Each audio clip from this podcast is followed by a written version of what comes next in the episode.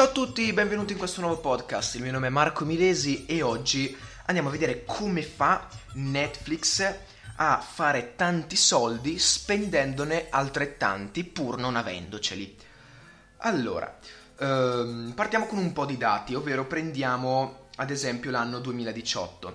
Pensate che il primo trimestre del 2018 si è concluso con 7,4 milioni di abbonati in più per Netflix a fronte di una stima precedente pari a 6,6 milioni, di conseguenza hanno ottenuto ottimi risultati. Se consideriamo anche l'aumento costante del prezzo dell'abbonamento, otteniamo un 43% in più del eh, ricavato rispetto allo stesso trimestre dell'anno precedente. Ma attenzione, non è il miglior risultato, ma bensì il secondo trimestre, pensate un po', ha fatto ben 383 milioni di dollari e sono circa 30 milioni in più rispetto alle stime sostanzialmente. E eh, pensate un po' che i primi sei mesi dell'anno 2018 hanno ripagato l'intero utile netto del 2017, cioè hanno ripagato, hanno praticamente raddoppiato, ha superato l'intero utile del 2017. Quindi ehm, il problema dov'è? Perché ci sono un sacco di notizie che dicono Netflix in crisi, fallirà, sopravviverà e così. Il problema, sostanzialmente, se c'è, è negli investimenti. Pensate che solo quest'anno Netflix prevede di spendere 8 miliardi di dollari sui contenuti. Per capirci, sono le stesse cifre che sono stanziate da colossi come Time Warner e Disney sostanzialmente. Ma vediamo come eh, riescono effettivamente a, eh, ad ottenere questi soldi. Allora, sostanzialmente Netflix eh, riesce ad ottenere i soldi grazie ai cosiddetti junk bond. Che cosa sono i junk bond? I junk bond sostanzialmente sono degli investimenti, dei veri e propri prestiti, ok? E eh, servono sostanzialmente a Netflix per avere dei soldi in anticipo per investirli in serie tv autoprodotte piuttosto che in repliche così che dopo vediamo per avere poi dei profitti sul lungo termine e andare a ripagare questi prestiti. Quindi andiamo a vedere questi contenuti di cui vi ho accennato prima. Abbiamo tre tipologie, i contenuti in licenza, sostanzialmente le repliche, i contenuti in esclusiva e i contenuti autoprodotti. Al primo punto abbiamo detto i contenuti non originali, che sono sostanzialmente serie tv, film e documentari prodotti da altre case cinematografiche, ma di cui Netflix possiede i diritti per periodi di tempo più o meno lunghi.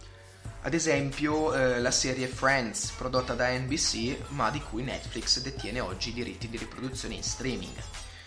Ehm, dal 2007 al 2013 praticamente il catalogo della piattaforma era pieno di questo tipo di contenuti. Ad esempio House of Cards, ehm, importantissima. Ma nel 2013 Netflix si lancia nella seconda tipologia di contenuti, ovvero i contenuti in esclusiva la serie è prodotta da un'altra casa cinematografica, ma Netflix ne detiene i diritti di distribuzione riservati.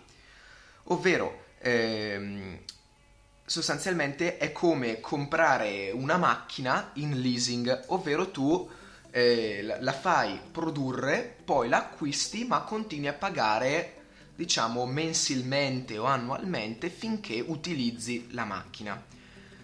Tre anni dopo, quindi nel 2016, una seconda rivoluzione arriva Stranger Things, ovvero per la prima volta compaiono i contenuti autoprodotti di Netflix. Infatti ehm, Netflix punta proprio a eh, creare un catalogo eh, almeno del 50% di prodotti autoprodotti. Scusate il gioco di parole. Ma quanto costa questo tipo di investimento? Cioè, per esempio, Ehm, eh, nel 2010 Netflix ha chiuso un accordo con Paramount, Lionsgate e MGM per circa 2000 film, pensate, ad un costo di 200 milioni l'anno per 5 anni. I contenuti originali invece eh, si pagano ovviamente ad episodio perché Netflix è responsabile di tutta quanta la produzione ad esempio, un episodio di Crown arriva a costare 10 milioni, uno di Stranger Things 6 milioni, uno di eh, 13 Reasons Why invece arriva a costare 5 milioni di euro. Il sistema è dunque sostenibile?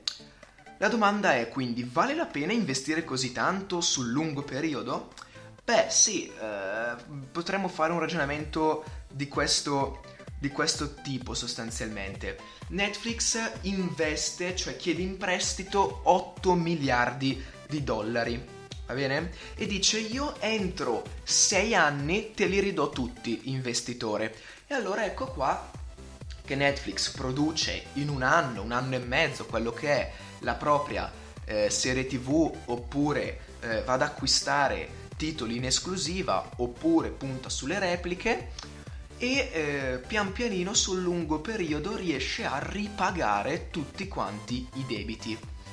Funzionerà? Effettivamente accadrà così? Netflix riuscirà a ripagare tutti i debiti? Purtroppo non c'è dato saperlo, lo scopriremo vivendo. Comunque bisogna dire che Netflix assolutamente campa sostanzialmente sui propri debiti. Grazie mille per aver ascoltato questo podcast, ci vediamo nel prossimo episodio.